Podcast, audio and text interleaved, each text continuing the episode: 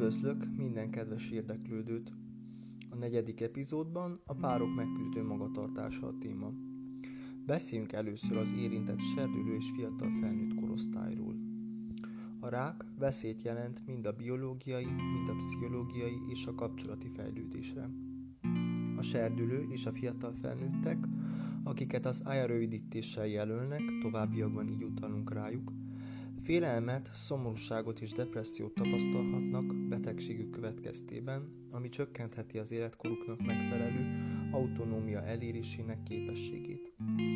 Az AYA rákos betegek különböző mértékű testképzavarokkal szembesülnek, és a kezelés által kiváltott szövődmények és mellékhatások gyakran fokozzák a bizonytalanság érzését és az önértékelés csökkenését. Ugyanez vonatkozhat a jövőbeli termékenységgel kapcsolatos aggodalmakra is.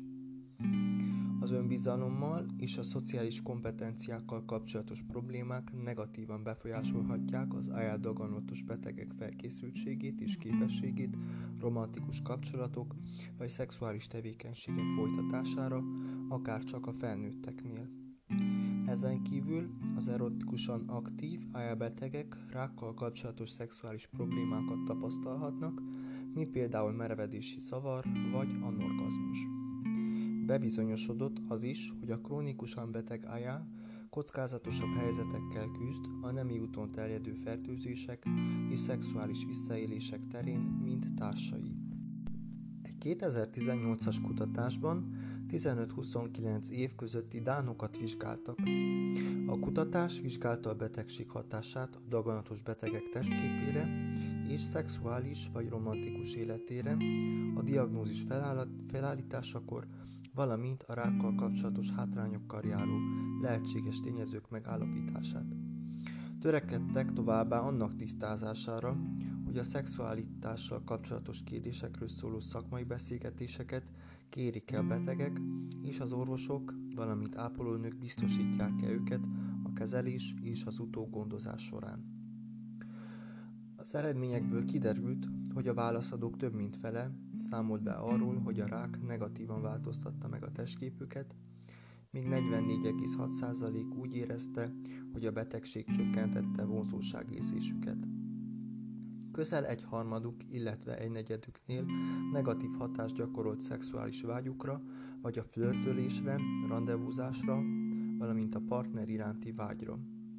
A női válaszadók a legtöbb változónál jobban érintettek voltak, mint a férfiak, és az emlőrákos betegeknél körülbelül négyszer nagyobb volt a szexuális és romantikus nehézségek kockázata, mint a bőr melanomájában szenvedő betegeknél. Bár több mint 80% jelezte, hogy meg kell vitatni a szexualitás és az intimitás kérdéseit egy egészségügyi szakemberrel, több mint fele nem sokat vagy egyáltalán nem beszélt szakemberekkel a kórházi kezelés és az utánkövetési konzultációk során. Arra következtettek, hogy a fiatal daganatos betegek szexuális és romantikus kívásokat tapasztalnak, illetve hogy a párbeszédre és a tanácsadásra vonatkozó alapvető igényüket az egészségügyi környezetben kell kielégíteni.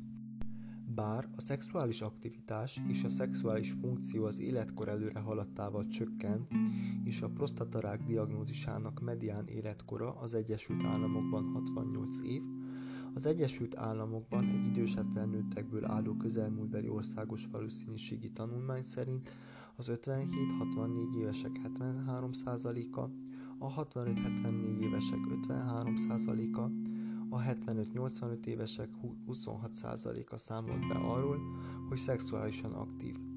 Így sok prostatarákos beteg aktív nem életet él, amelyet betegségük és kezelése hátrányosan érint. Mivel a betegek partnerei valószínűleg hasonló korúak, és maguk is tapasztalják az öregedési folyamat fizikai következményeit, saját szexuális funkcióval kapcsolatos problémáik lehetnek. Az is jól dokumentált, hogy a párokon belül a szexuális diszfunkciók együtt élhetnek. Azonban kevés tanulmány vizsgálta az összefüggést a prostatarákos betegek szexuális diszfunkciója és női partnereik szexuális funkciója között. Nisze és munkatársai megkérdeztek 164 nőt, akiknek partnerein radikális prostatektomiát vagy sugárkezelést végeztek prostatarák miatt, amelyekről már korábban is beszéltünk. 38% számolt be arról, hogy legalább kissé elégedetlen a szexuális kapcsolatával a kezelés után. Egy 90 párból álló tanulmány megállapította, hogy a prostatarákos betegek merevedési zavarai negatívan társultak női partnereik vágyával, izgalmával, orgazmusával, kielégülésével és szexuális aktivitásával.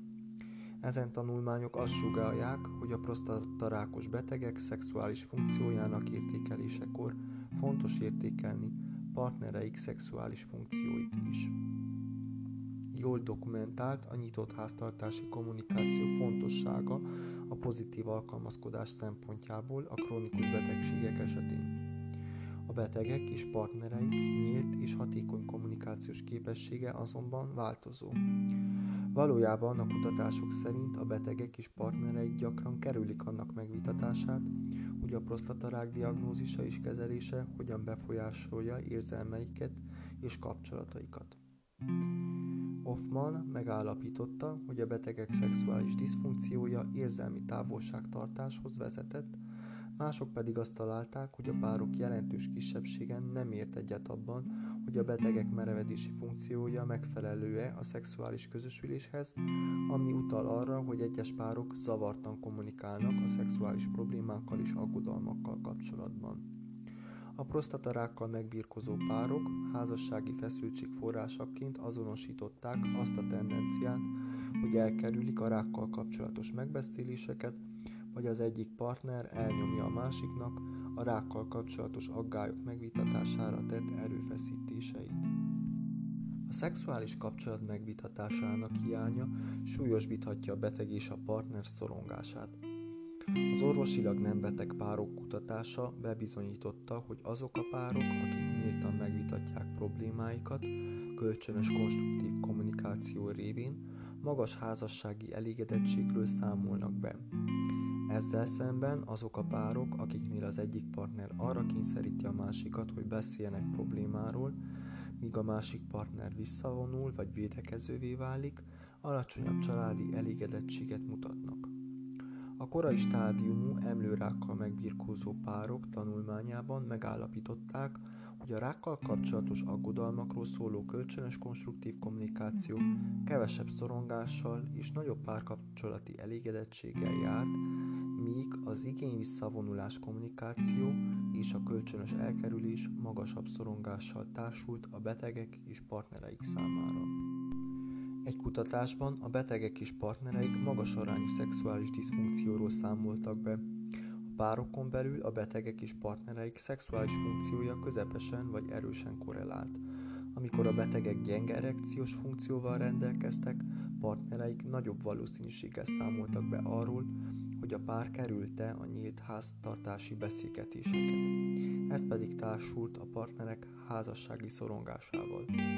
Azok a betegek és partnereik, akik magas szintű kölcsönös konstruktív kommunikációról számoltak be, saját nemi elégedettségüktől függetlenül nagyobb házassági alkalmazkodást mutattak. Ezzel szemben a nagyobb szexuális elégedetlenség rosszabb házassági alkalmazkodással járt együtt azoknál a betegeknél és partnereiknél, akik alacsony szintű konstruktív kommunikációról számoltak be. Ez a kutatás hangsúlyozza a pszichoszociális beavatkozások szükségességét, amelyek megkönnyítik a házastársak egészséges kommunikációját, és kielégítik a betegek és partnereik szexuális rehabilitációs igényeit a prostatarák kezelése után. Noha egyes párok vonakodnak folytatni a szexuális problémákról szóló konstruktív megbeszéléseket, ezek segíthetnek enyhíteni azt a negatív hatást, amelyet a szexuális problémák gyakorolnak a prostatarákos betegek és partnereik házassági alkalmazkodására. Tanulmányban vizsgálták a szexuális egészségügyi ellátás iránti igények és a segélykérő magatartás gyakoriságát ményakrákot túlélő nők és partnereik körében.